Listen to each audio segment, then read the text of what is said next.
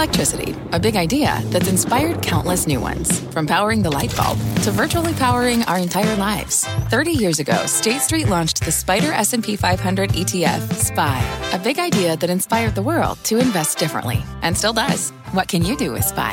Before investing, consider the fund's investment objectives, risks, charges, and expenses. Visit ssga.com for a prospectus containing this and other information. Read it carefully before investing. SPY is subject to risks similar to those of stocks. All ETFs are subject to risk, including possible loss of principal. Alps Distributors Inc. Distributor. Homes.com knows that when it comes to home shopping, it's never just about the house or condo. It's about the home. And what makes a home is more than just the house or property. It's the location and neighborhood. If you have kids, it's also schools, nearby parks, and transportation options. That's why Homes.com goes above and beyond to bring home shoppers the in-depth information they need to find the right home. And when I say in-depth, I'm talking deep. Each listing features comprehensive information about the neighborhood, complete with a video guide. They also have details about local schools with test scores, state rankings, and student to teacher ratio. They even have an agent directory with the sales history of each agent. So when it comes to finding a home, not just a house, this is everything you need to know, all in one place. Homes.com. We've done your homework. My mission is simple to make you money. I'm here to level the playing field for all investors. There's always a bull market somewhere, and I promise to help you find it. Mad Money starts now. Hey, I'm Cramer. Welcome to Mad Money. Welcome to Cramerica. I've uh, been one of my friends. I'm just trying to make some money. My job is not just to entertain us, but to educate and to teach. Put this thing in context. So call me at 1 800 743 CNBC or tweet me at Jim Cramer. This is one tough market. Dow was down 895 points today before rallying to close down 257 points. S&P fell 1.71%, Nasdaq lost 1.87%, and that's after a fabulous late-day bounce from much lower levels. I think that 3:30 p.m. rally that took a lot of people's breaths away was really started with short sellers who were covering or closing out the positions because they're now getting concerned that one of these drug companies working on drugs that would lessen lethality of corona may have had some success. But fear is more powerful than greed, and this selling's uh, driven by a justifiable fear of the future, coupled with the fear of catching COVID 19 yourself. It's an unnerving combination, and it's threatening to bring commerce to a full stop in this country. Aside from the pallets of, yeah, you guessed it, Purell passing through the portals of America's now shaky retail establishments. We just got through a roller coaster of a week marked by the emergence of some terrifying sector bear markets. It's oil and gas. I don't know if you look at that. You know, I hate the stocks. Wow. Justified. Travel and leisure. Mm, retail, some better than others. And the hideous financials are all of which are worrisome because the borrowers are so numerous in that sector, in those sectors, and, and they're so big that they can actually hurt lenders. This market's repealing long-standing gains in some sectors with breathtaking speed. But honestly, those moves pale in comparison to the fast and furious decline in U.S. Treasury yields. The 10 year is now paying you just 0.77%. That's down from 0.92% yesterday. It's stunning. If I weren't Jimmy Chill, I would say it's insane. Right now, the bond market's calling the two. Bond prices are blasting to record highs while their yields, of course, make record lows. They might as well be screaming at you to sell all your stocks before the coronavirus induced recession hits. And irony of ironies, the bond market's screaming this just as we got still one more phenomenal employment report this morning. Some great hiring numbers. But those figures are already being dismissed as rear view mirror gazing. The market senses that something dreadful is right around the corner a fallout, a freeze up, and we might see the signs of it when we come into work on Monday. So, what, with that in mind, why don't we go to our game plan of another, what I think is going to be very shaky week. Next Monday morning, we're going to be greeted by the tally of new coronavirus estimates, and I've got to tell you, I think those define this market. We care about the numbers from China where the regime's totalitarian methods seem like they've gotten the situation under control. But of course, we care about the numbers from the rest of the world, where the virus is spreading like wildfire. More importantly, from our perspective, it's spreading here. The whole country's on edge because we have no defenses against this disease, no immunity, no vaccine, no treatment. And the government's response, at least to many, leaves a lot to be desired. Put it all together, and it's possible we'll continue to see an exponential increase in the number of cases. If that keeps uh, up, then you can expect Treasury yields will plummet even further. Yes, they could even go to zero. They might even go negative. I've spoken to dozens of people trying to figure out if it's just the fear factor that's driving the bond market, and I get mixed reports, everything from total flight to quality to total manipulation. It doesn't really matter, though, because in the end, the new cases are the new cases, and new deaths have more to do with the direction of the stock market than the fundamentals. I sure wish the Chinese would sell their trillion dollars in bonds already, don't you? We need that supply. Remember, that was like our biggest worry for years? Now, we're begging them to sell them. Now, you know what? The moment we stop paying attention to the fundamentals, that was the moment we lose our rigor. That's why I can't wait to hear what Thor Industries has to say when it reports on Monday morning. Thor's the biggest maker of recreational vehicles around, and I'm betting they're going to give us a lot of the insight to the state of the consumer. Big discretionary goods here. Their inventories, they tend to bloom when people are scared to death. The company's been a very good barometer of the economy. People use that overused cliche, canary in a coal mine, but they actually do fit that. Uh, this used to be a heavily linked, uh, heavily linked to oil and gases. Gasoline prices went down, Thor went up. No more. Uh, oil fell 10% today. It's an astonishing collapse. But I bet it means nothing for Thor, the stock, because, well, what really matters is whether you want to shop for an RV during a pandemic. After the close, we're going to hear from Stitch Fix. That's the online subscription service that's like having a digital uh, personal shopper. Remember, we visited them in San Francisco? This company has an impressive track record of profitability with a stock that's now down 11% this year.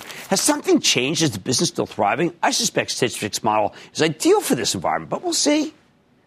You want something that's working here and can keep working? Well, how about Franco Nevada? Now that's, I'm sorry, Franco, Nevada. I got a lot of criticism from Nevadans this week that I should pronounce it like I'm from Philadelphia, which I am. It would be Nevada, you know, if you're 10 from 10th and South or from 3rd and Arch. Anyway, uh, these are companies, this is a company with mixed streams of royalties and mineral resources, including, of course, gold. You know, I think gold's the perfectly positioned commodity because it's a safe haven in times of economic chaos. While I do try to stay chill at all times, uh, it is difficult to cam- contain myself when I see someone flock into my Twitter file and say, hey, uh, do you like gold? I mean, for heaven's sake, I've liked gold for practically the whole 15 year run of Mad Money an anniversary we celebrated this morning when we rang the opening bell at the New York Stock Exchange. I was hoping you had that. She's, I look fat. I don't look fat? Okay. Hey, there's my, there's my nephew, Cliff Mason, right behind. Just, he's our, our head writer, our only writer. Anyway, he's the guy who went down like this. It's exciting for me. Now, is the consumer going underground? Let's find out when Dick's Sporting Goods reports, okay? Now, uh, last time it delivered a monster good number. Remember, the outbreak won't be included in these results, but management here is so transparent that I bet they'll give us a look and feel for the past few weeks. I don't know about you, but I'm refinancing my house, getting an amazing rate at the 10, as the 10 year settled at 7.77%. And that is a record low, by the way. But are people still buying new homes with this newfound accidental affordability? Well, we'll know more when we see the latest mortgage application numbers Wednesday morning. I got to tell you, if they're not up, then you're going to hear recession, recession, recession. Thursday's chock full of good reads. We hear from Dollar General, my competitor Dollar Tree had a not so hot quarter. Dollar General's been hitting it out of the park. This discount retailer's made fortunes for its shareholders, and I bet it shines even in an all coronavirus world. Hey, speaking of red hot retailers, how about Ulta Beauty, which got an upgrade today, right in the teeth of the sell off? I'm torn here. I think people buying Ulta here seem to believe it's recession proof, but I'd say it's recession resistant. I'm concerned about anything retail here, though, especially a, a, a hair salon component. Well, you can't get, can't get your hair done through Amazon yet. After the close, we get results from Broadcom, which is symbol AVGO, and Adobe. Broadcom's a hybrid of semiconductor parts, including parts for Apple and software, thanks to its CA acquisition. Good yield. We own it for the Charitable Trust. Why don't you follow along by joining the ActionAlertsPlus.com club? A lot of bulletins today. As for Adobe, it has the ability to allow some separation between tech and everything else. Why? Because you can use the Adobe software from home if you need to stay home. It allows you to be, uh, how do you say, more creative than you'd be otherwise. If they see a slowdown, then Friday's going to be nasty. It's a big company. Uh, finally, there's Gap, which just appointed a new CEO, Sonia Syngal who previously ran the old Navy division and ran it well. Will it matter? With retail, you never know. But a big chunk of Gap is mall apparel, and mall's been getting mauled. Couldn't resist. Weakest link in the chain. On Friday, we're supposed to hear from Illinois Toolworks. Now, why did I put this up? Certainly nothing matter with Illinois Toolworks. I did it because the analyst meeting was canceled because, well, there's a massive wave of canceled events. And I think I don't have to tell you why that is. But think of these cancellations as a reminder – this is not business as usual. And in many cases, it's no business at all. The only thing we really lack next week is on travel. Cruise lines, for example, they traded multi-year lows today for a little bit of bounce. At the end of the day, I wonder, uh, midday there was a bounce too. I wonder if these dividends are sustainable for Carnival and for Royal Caribbean. The Norwegian stock has already paid the price. It's down more than 50%. I'm sure the airlines are better than the cruise lines, but how much better? They spent a lot of money on buying back stock. Ouch! Bottom line, pay attention to what these companies have to say next week, but don't forget that at least for the moment, COVID 19 is in the driver's seat. Let's go to Mike in Florida, please. Mike. You got Mike there? Mike. Yeah, this is Mike. Speak to me. Hey, uh, I'm calling about AMC, the theater. Um, I'm looking for some cheap stocks, and I came across this stock, and it it, well, it, I mean that's a, a it, that's a coronavirus stock. Now the uh, they did just do something rather extraordinary. They um, they eliminated the dividend buyback stock. That was actually smart, uh, I think. But I still think it requires it relies on gatherings, and if you have to gather right now, it's a no no fly zone. Judith in Alabama, Judith. Hello, Jim. I'm a long time investor. Thank you. listening to you. All right, thank you. What's up? Well, I inherited around 1,200 shares of Boeing Big. at $93 basis in 2013, mm-hmm. and have sold 600 in 2018. Oh, good. The Boeing stock rose up to 400 plus, and now it's in a nosedive with the various problems the company is having, and then with the coronavirus. Right. I need to know what to do with my other 600. I don't want. I don't want to. I don't want to sell Boeing down here. Um, I didn't like that article in the New York Times about David Calhoun. Made the company seem, I think, much worse than it is. I don't think the company's bad. Uh, I think the company made mistakes. I don't think it's a bad company. That's only based on a 100 year look. Maybe I should be uh, more concerned about the last five minutes. Uh, but I don't want you to sell Boeing. All right, next week, pay attention to earnings, but realize that the coronavirus is in control. Well, man, tonight is Splunk in a funk or the type of stock you should circle back to amid the market turmoil? I'm talking with the CEO. Then, as the coronavirus continues to spread, where are investment opportunities if America goes into the bunker? Yeah. Stay indoor place. I'm revisiting my stay at home portfolio. And with the market heading lower today, I'm talking with one of the wisest women on Wall Street to find out her take on the volatility and what to do. Do not miss my sit down with Ellevest's founder, Sallie Krawcheck, and stay with Cramer. Don't miss a second of Mad Money. Follow at Jim Cramer on Twitter. Have a question? Tweet Cramer. Hashtag mad tweets. Send Jim an email to madmoney at cnbc.com or give us a call at 1 800 743 CNBC. Miss something? Head to madmoney.cnbc.com. The spirit of performance defines Acura, and now it's electric. Introducing the all-electric ZDX, Acura's most powerful SUV yet. While what powers their cars may change, the energy that makes Acura never will. Crafted using the same formula that brought them electrified supercars and multiple IMSA championships, the ZDX has track tested performance that packs an energy all its own. With a premium Bang & Olufsen sound system and up to 313 mile range on a single charge, and a Type S variant with an estimated 500 horsepower, the ZDX is everything they said electric could never be. It was built with the driver in mind, just like Acura's been doing since the beginning. We could talk all day, but the only way to experience this electric performance is to drive it yourself. Unlock the energy and order yours at Acura.com. Take your business further with the smart and flexible American Express Business Gold Card you can earn four times points on your top two eligible spending categories every month, like transit, U.S. restaurants, and gas stations. That's the powerful backing of American Express. Four times points on up to $150,000 in purchases per year. Terms apply. Learn more at americanexpress.com slash business gold card.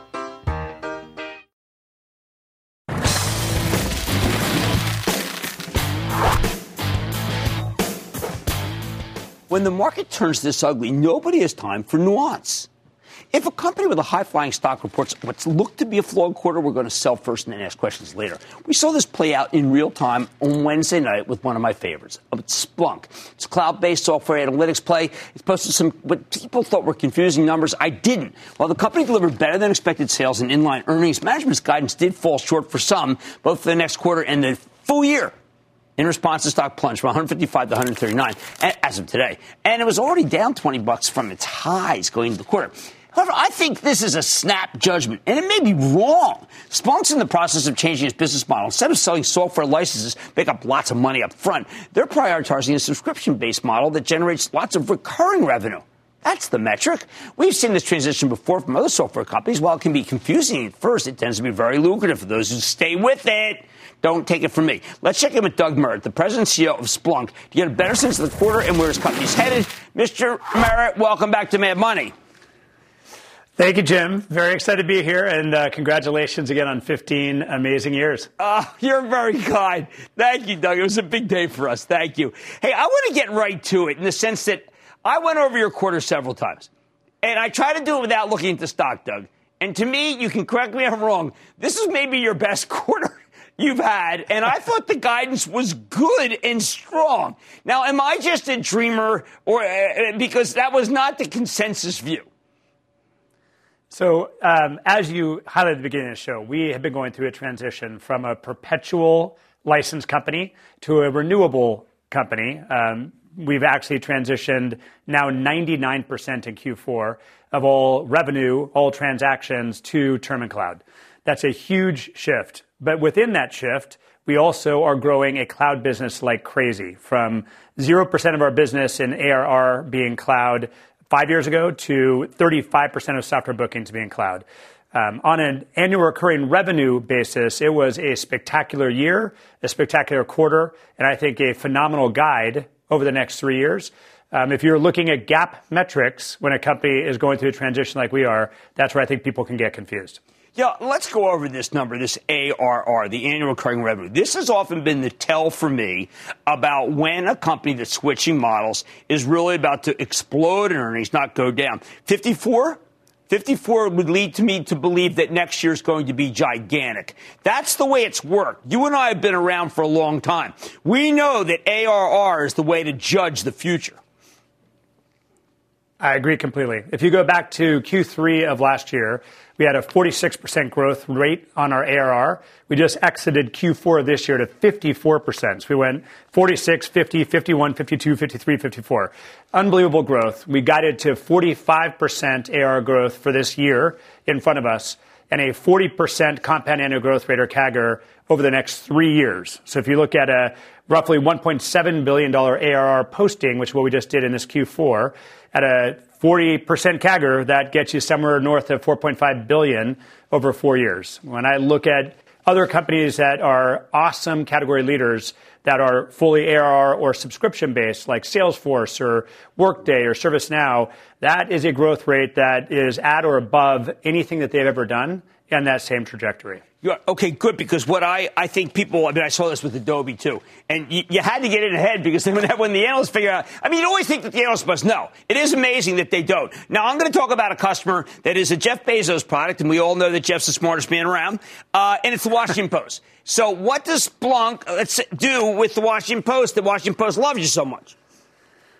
Yeah, so as we talked about in the past, our, our three main buying centers are the cybersecurity team, the uh, infrastructure team that's got to keep all the digital stuff running, and now with the acquisition of SignalFx and Omnition, we're going after the application development team. Washington Post is using us across those core use cases. Uh, they've got a really important new content management system, digital content management system, um, that we are ensuring stays up. Uh, but it's interesting because we're also helping them analyze the activity from customers across the content that's being published by Washington Post. So, in addition to the, the, keeping Washington Post running day in and day out, we're also helping them understand what customers are doing on a day in and day out basis with the content they post. Okay, so let's just go there. We have to do the obvious because it's what's driving everything.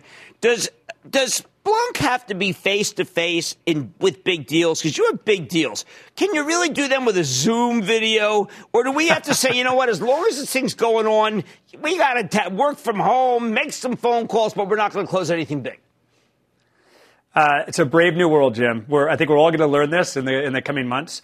Uh, you know, like every other company, or I think, I think, like every other company should be doing, we're putting our uh, employees' health and safety first. So we are encouraging people to work from home. Uh, luckily, we are a Zoom customer, a Slack customer. There's a lot of great digital technologies we can all lean on, so we can still move forward with business. Uh, we've got a great install base, 20,000 customers that actively use Splunk. Um, over 80% of our revenues, which we've talked about for many years, come from that install base. My, hope is that for a lot of the transactions, they're just expansions or additional capabilities from some new products that can be attached to the existing contracts. And we've already got a great relationship with the buyers and procurement. Um, and we'll see. We'll see like we, all do. I, uh, didn't think going into 2020 that I'd be a CEO of a company that was going through uh, something like coronavirus. Well, I mean, we don't necessarily see less demand for Splunk, do we, because of the uh, coronavirus? When I when I think out of the next two or three years, and even the next few months with coronavirus, we feed into this whole digital transformation right. movement. Um, if we if this becomes a new normal and we start to adapt to uh, more of a social distancing or whatever the vernacular is that's that's popular on today's uh, Twitter feeds, that just means more digital usage. Um, the companies that are that we are all relying on uh, all the digital properties have Slack as their backbone to make sure that their services work effectively. Um, have Splunk as a backbone. So whether right. it's Slack or Zoom or AWS right. as a as an overall customer of ours, or a whole host of different Google properties or Facebook, or so if we all turn digital, uh, that yeah. for me falls into the trend we've been seeing, which is I now need to make sense of what's happening uh, on that digital environment. I need to okay. make it resilient. I need to make it safe, which means more Splunk. my, my viewers are all going to say, "What's Turing?" Go ahead, shirt. You always make shirts meaningful. You know, the double entendres that, that we love, uh, Alan Turing. And uh, this actually was my walk up music my first year as CEO to our sales kickoff. Uh, so it was the favorite I pulled out for today. All right. It's good to see you smile. Thank you for your uh, kind words about our 15th. And yeah, I didn't think that, that any illness is going to stop digitization. That's not the way it works. Thank you so much to Doug Merritt, President CEO of Splunk. Good to see you, sir. Thank you, Jim. Good to see you, too. Okay, you have to understand that there are some secular trends that will transcend a virus. Will there be bad days? Absolutely. This stock is now given up as if what's happened is, is the virus shutting down their business. That's not going to be the case. Mad Money's back in break. Fact. Running a business is not getting easier on your wallet. With higher expenses on materials, employees, distribution, and borrowing, everything costs more. Also a fact. Smart businesses are reducing costs and headaches by graduating to NetSuite by Oracle. NetSuite is the number one cloud financial system, bringing accounting, financial management, inventory, and HR into one platform and one source of truth. With NetSuite, you reduce IT costs because NetSuite lives in the cloud with no hardware required, accessed from anywhere. You can cut the cost of maintaining multiple systems because you've got one unified business management suite. You improve efficiency by bringing all your major business processes into one platform, slashing manual tasks and errors. Over 37,000 companies have already made the move. See how you'll profit with NetSuite, and then you can think of all the ways you could be spending the money you save. Company retreat in Malibu, anyone? By popular demand, NetSuite is offering a one-of-a-kind flexible financing program for a few more weeks. Head to netsuite.com to start saving. When you're hiring, the best way to search for a candidate isn't to search at all. Don't search, match with Indeed. Indeed is your matching and hiring platform with over 350 million global monthly visitors, according to Indeed data, and a matching engine that helps you find quality candidates fast. Use Indeed for scheduling, screening, and messaging to connect with candidates faster. Plus, 93% of employers agree Indeed delivers the highest quality matches compared to other job sites, according to a recent Indeed survey. Leveraging over 140 million qualifications and preferences every day, Indeed's matching engine is constantly learning from your preferences. Join more than 3.5 million businesses worldwide that use Indeed. Listeners of this show will get a $75 sponsored job credit to get your jobs more visibility at Indeed.com slash Mad Money. Just go to Indeed.com slash Mad Money right now and support this show by saying you heard about Indeed on this podcast. Indeed.com slash Mad Money. Terms and conditions apply. Need to hire? You need Indeed.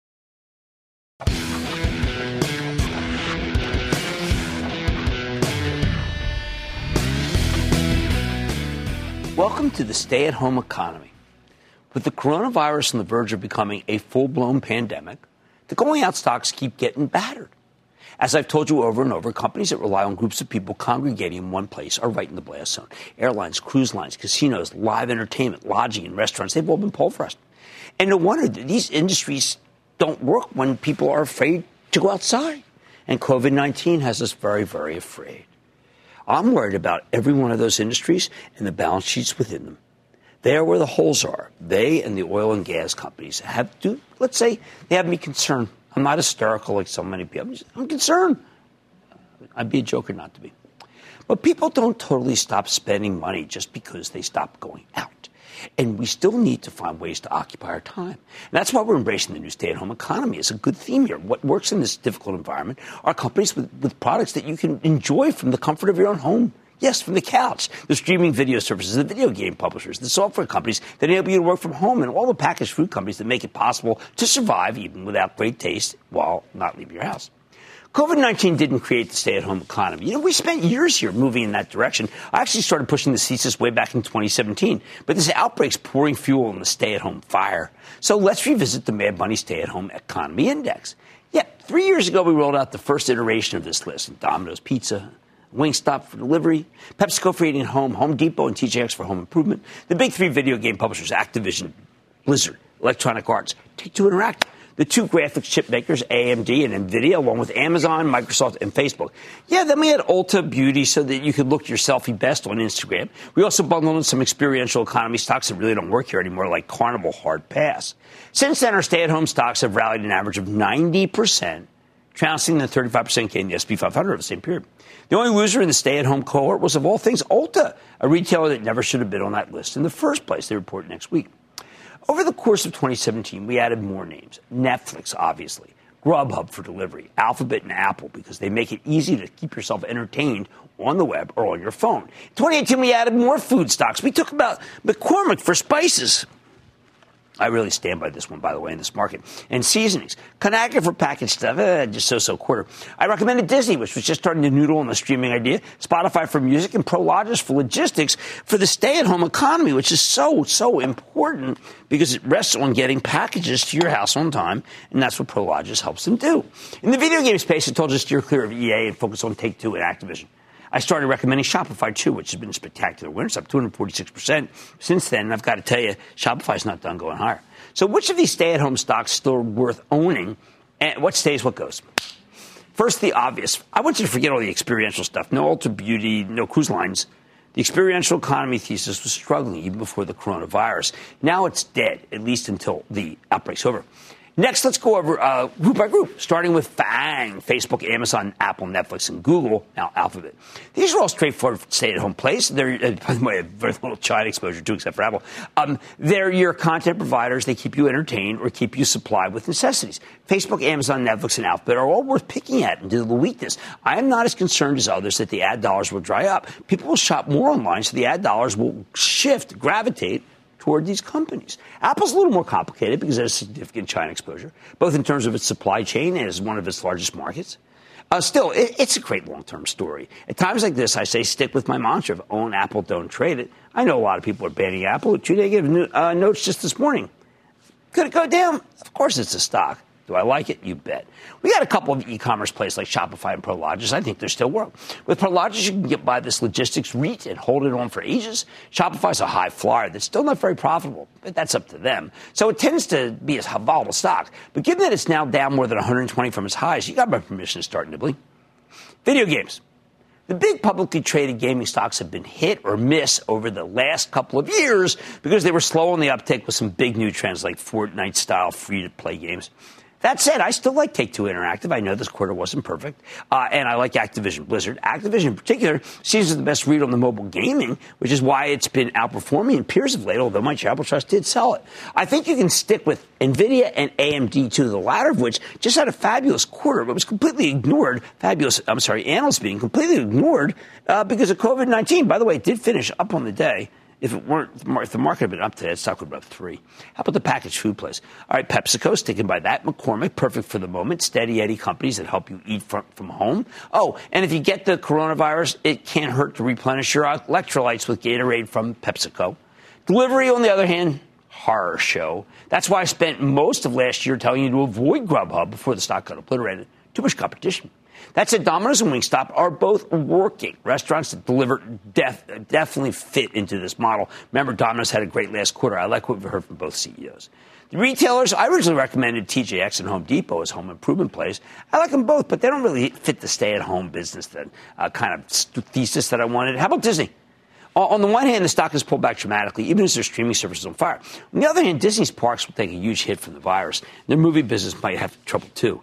As much as I like this one long term, it's too experiential for the stay at home economy index. For those who are wondering about Disney, my travel trust, we think that the stock has one more leg down if they have to close the parks. Then there's Spotify, which simply hasn't worked since it started trading here a little less than two years ago. I, am not actually sure why. I, I'm sick of defending it, though, so I'll take a pass. So we get 15 old stay at home stocks. Facebook, Apple, Amazon, Netflix, Alphabet, Shopify, Prologis, Activision, Take Two, Nvidia, AMD, PepsiCo, McCormick, Domino's, and Wingstop. Now, let me add some new ones that directly address the epidemic. First is Costco, which we own for the Travel Trust. Costco reported a strong quarter last night, even if the stock still got slammed today. Uh, that's a gift. On the conference call, uh, Costco's management said they're benefiting from the coronavirus as consumers stock up on essentials. It's uh, it, that call's actually essential reading uh, because uh, who's the CFO, did such an amazing job. You'll feel like I do if you read it. Second is Etsy, the online marketplace for handicrafts.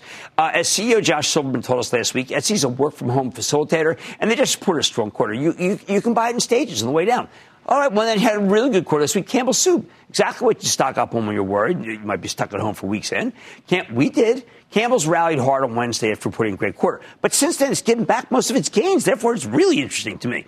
Now, fourth is one that uh, I've often joked about as Cramer Family. It's Okta. That's the cloud-based cybersecurity company that handles your login and your verification credentials. In other words, their technology makes it easier for people to work securely from home. Hey, listen, Okta just reported a blowout quarter last night, and their earnings forecast little light, so the stock fell three bucks today. You can start buying here and then add more if it goes lower. I think the stock would have been up 20 if the uh, Nasdaq hadn't been uh, obliterated most of the day. And then finally, one that everyone's decided is no good and they're quite wrong, which is Zoom Video. That's the cloud-based video conferencing play. Zoom may be the perfect stock for this moment because companies still need to hold meetings, uh, even if people uh, can't physically come into work. They posted some excellent numbers on Wednesday night, which allowed the stock to surge yesterday, although it's now given back that entire gain. I say sold to me.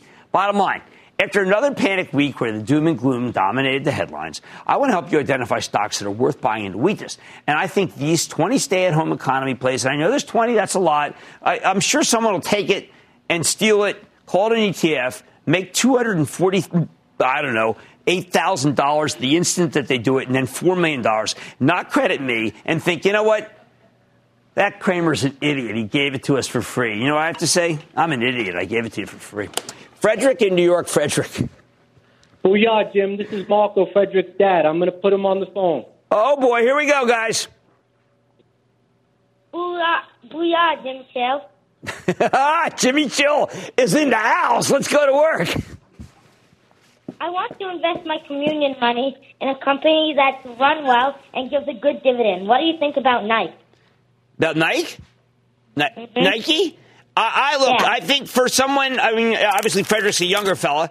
Uh, Nike's got a good long-term perspective. Short-term, I think you might find yourself buying some here and buying some at 82, but that's okay because uh, I think that you'll do fine in the long term. Jimmy Chill is the term that my daughter, my oldest daughter, came and said, Dad, you got to chill. On the Twitter, you got to chill. You want to be Jimmy Chill. And now everybody seems to like it so much that, hey, I can be Jimmy Chill. Doom and gloom are dominating these days, but there are still opportunities out there in the stay at home economy. Look at this, including Cramer family fave, Okta. All right, much more mad money ahead. After 15 years at the helm of mad money, oh, I've had plenty. No, I'm not tired. I've had plenty of experience in market turmoil. I'll tell you why this moment feels different than the others. Plus, my exclusive with the woman who some call the most powerful woman on Wall Street. I say maybe the most powerful person. I'll ask Sallie Krawcheck what she makes of the recent volatility, and she's a friend. Uh, all your calls rapid fire in tonight's edition of the Lightning Round. So stay with Cramer.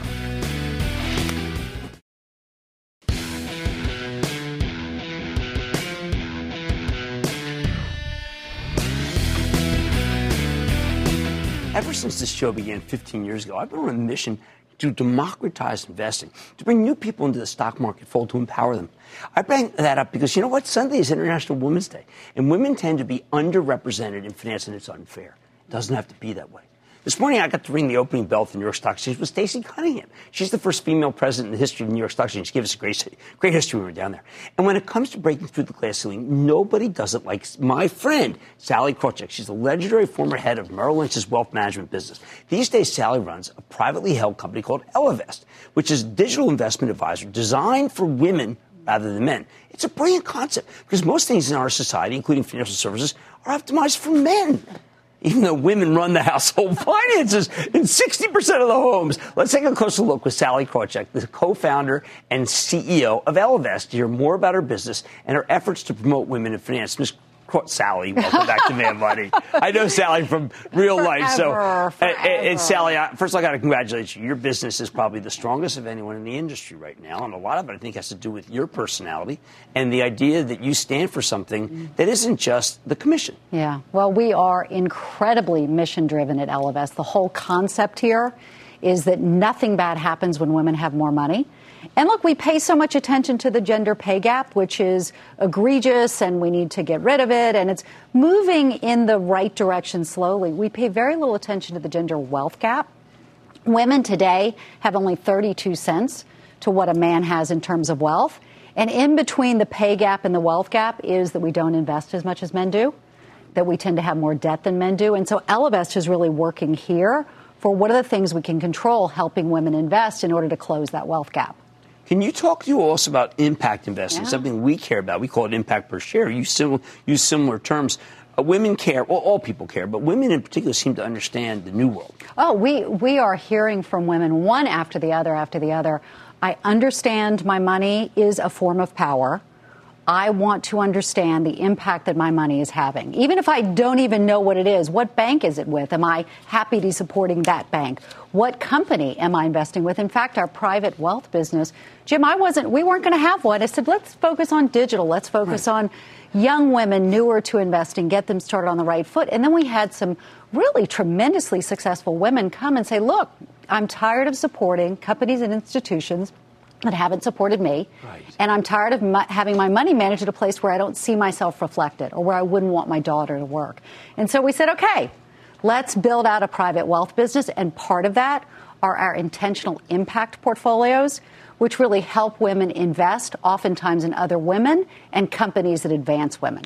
Now, I, I know you're private, but I have sources, and they tell me that that business is, uh, look, in, in a very tough market. Yeah it's just on fire because you're really the only one that has it. Just tell us how it works. Do you put down what you care about, or are your yeah. people just sensitive to certain um, silos of what's going wrong? Well, what we can actually do is sit down with each individual client and almost track out a mission statement for what is important to me in my life. All right, then how do we express that? while certainly looking to drive market like returns, not to give right, up right. returns, but how do we, you know, how do we think about it? And it's not just the first level. Oh, I like advancing women. That's great. Right. But also things like gun violence disproportionately affects right. women.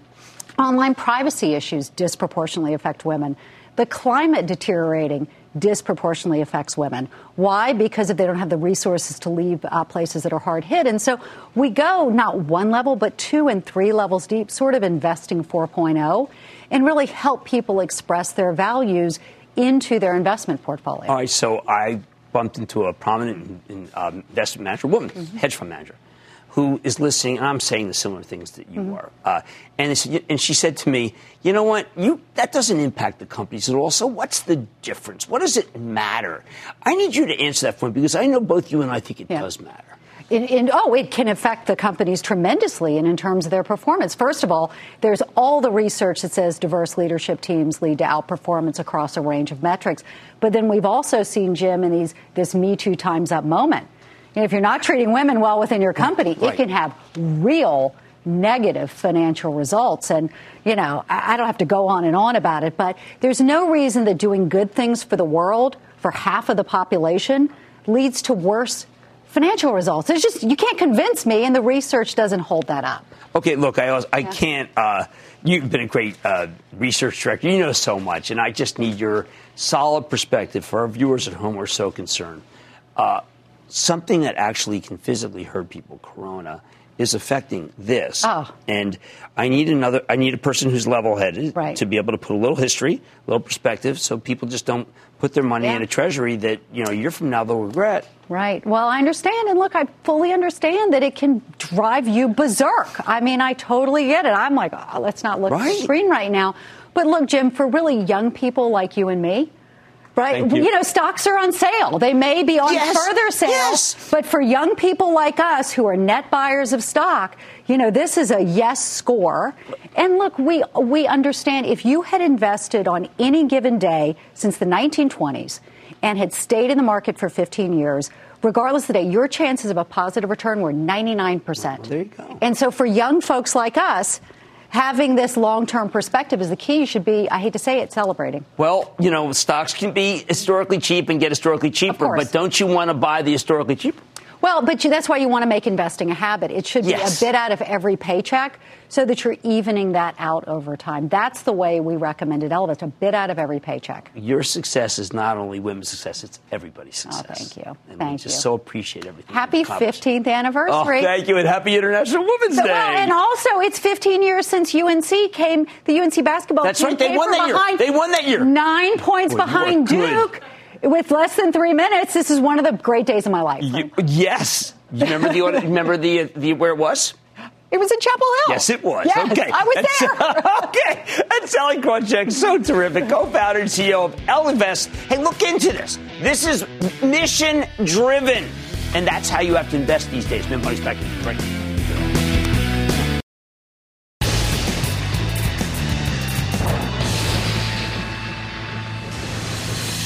Is time. It's over the lightning round. And then the lightning round is over. Are you ready, Ski? That is over the lightning round. I'm going to start with Kurt in Illinois. Kurt. Yes, good afternoon. First time caller, long time listener. Excellent. My question is on AES. Well, you know what? Uh, I actually like AES. It's a decent, decent um, uh, utility, but I actually prefer, let's switch the letter, AEP, which is a more safe utility, and that's why I want to play it. Let's go to Lionel in Florida. Lionel. Hey, Jim, how you doing? Booyah, brother. Booyah, my friend. What's cooking?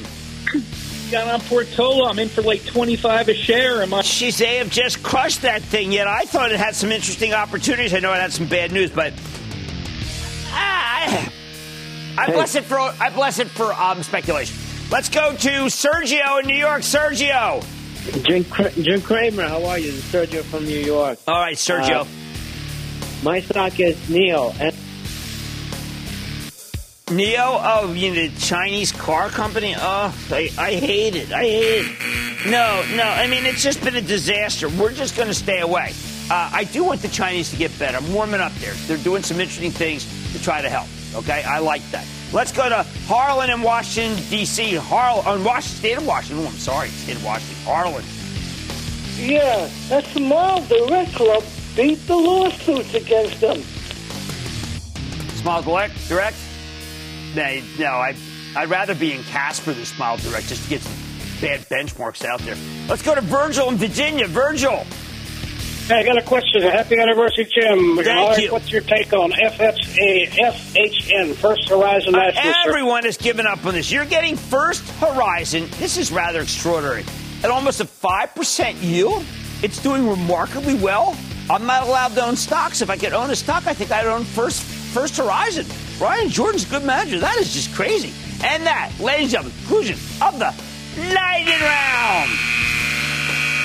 The Lightning Round is sponsored by TD Ameritrade.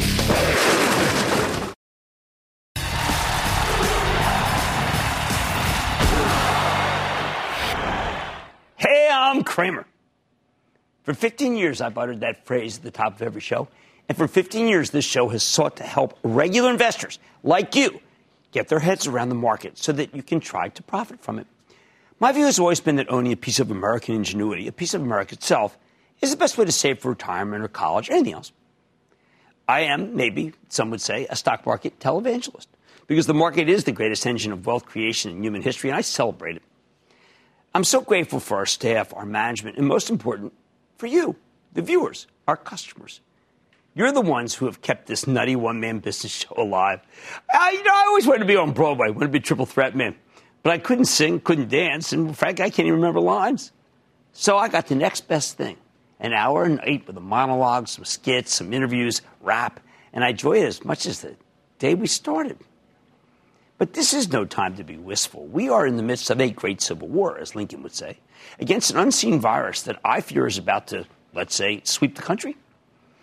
Now, I, some people say that's fear mongering. I don't think it is. This virus spreads rapidly, and we haven't done enough to stop it. It just seems to go from one place to another like a wildfire that I used to cover when I was a reporter. That said, I don't want you seeing visions of Stephen King's The Stand, arguably his best book, or for that matter, Defoe's Journal of the Plague Year, a much better read than Robinson Crusoe. The vast majority of people who come down with the coronavirus will be fine. It's not the end of the world.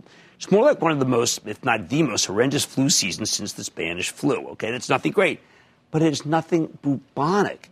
And I often felt like today and yesterday and day before that people thought it was bubonic. However, it's also a lot more disruptive and paralyzing and frightening than the flu because there is no vaccine and there are more, uh, far more deaths than we have seen from flus in most of our lifetimes. And I'm betting it will create a lot more havoc, maybe a lot more havoc than I'm hearing from the Trump administrations uh, and what they're expecting at least according to my old partner Larry Kudlow, the president's chief economic advisor, whom we spoke to this morning on Squawk on the Street. See, my guess is COVID 19 will challenge or possibly defeat, in some places, our public health systems in many jurisdictions because it's spreading so quickly and the agencies that are supposed to be fighting it are severely underfunded. And that is just a fact. I mean, that's not fear, that's fact. Larry explained how 80% of the people who catch this thing get better pretty easily. But that meant that a staggering 20% might not. Maybe they get very sick, much smaller percentage dying. Because this is a new virus, we haven't built up any kind of immunity to it like we have with most other diseases. In theory, everyone could get it. But even if only half the population gets sick, that translates to 30 million people who could be at risk for a hospital stay, and we don't have that many beds. we don't have 30 million hospital beds. Again, realism. I, look, I would love to tell you everything's going to be fine. That's not what I do. Try to put it in perspective. On top of that, two thirds of our economy is a service based economy, and the service industry could break down here because people are choosing to stay home so they don't get sick. They're working at home, they're staying out, they're not going out. So it is easy to see how this outbreak could lead to a recession because many companies in the service industry are heavily indebted and they could fail if their customers don't come by. And that could lead to some real hits to bank balance sheets as strong as they are, and they're much stronger than they were any time that I can ever recall. Now, I know we got a blazing high unemployment number this spring, and that's terrific. But with the chilling effect of this virus, I'm betting next month will be a different story. So why not just sell everything then? Well, for that, I got to fall back on our 15 years of investing together. While there could be more selling going forward, it wouldn't shock me. I told you last night it's not done. I think opportunities are already knocking in the form of great stocks that keep getting mauled simultaneously with bad ones by the S&P futures, which of course are trading in unison, lockstep with bonds. Rates go down, stocks get crushed. In some ways, this moment's harder to fathom than the financial crisis was. When things got really bad in 2008, it was clear that you needed to dump everything to sidestep a massive decline. Banking system was crumbling, liquidity vanished. Maybe there'd be nationalizations. This time, I think liquidity could vanish for the cruise lines, the airlines, maybe hotels, restaurants. It wouldn't surprise me if some of them can't make it, make it as they're currently capitalized. These dividends for some of them are certainly in jeopardy. But other than those groups, I think actually the damage will be contained with the possible exception of the overextended oil business, which people always talk about as $300 billion, and I think it's about half that. What makes this thornier than the Great Recession is that this time it's not just our money, it's our lives. Our lives are on the line.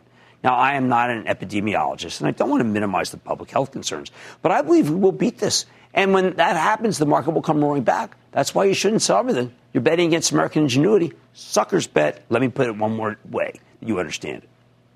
There's always a bull market somewhere. I don't know when the averages will bottom, but eventually there'll be bargains. Some are even available now. And as always, I hope to find them for you. Stay with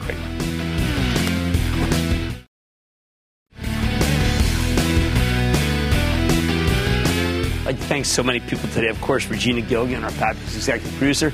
I couldn't believe I saw Cliff Mason, our head writer and only writer. That's my sister Nan's boy. And so many other great people, but mostly you. We do the show for you, and it never, ever gets old for us because that. Like I said, there's always more working so my pumps are fine just for you right here on Man I'm Jim Cramer. I'll see you Monday. CNBC special report, Markets in Turmoil, starts right now. This podcast is supported by FedEx. Dear small and medium businesses, no one wants happy customers more than you do. That's why FedEx offers you picture proof of delivery, packageless and paperless returns, as well as weekend home delivery to 98% of the U.S. on Saturday and 50% on Sunday. See the FedEx service guide for delivery information. FedEx Ground service is also faster to more locations than UPS Ground. See what FedEx can do for your business. Absolutely, positively FedEx.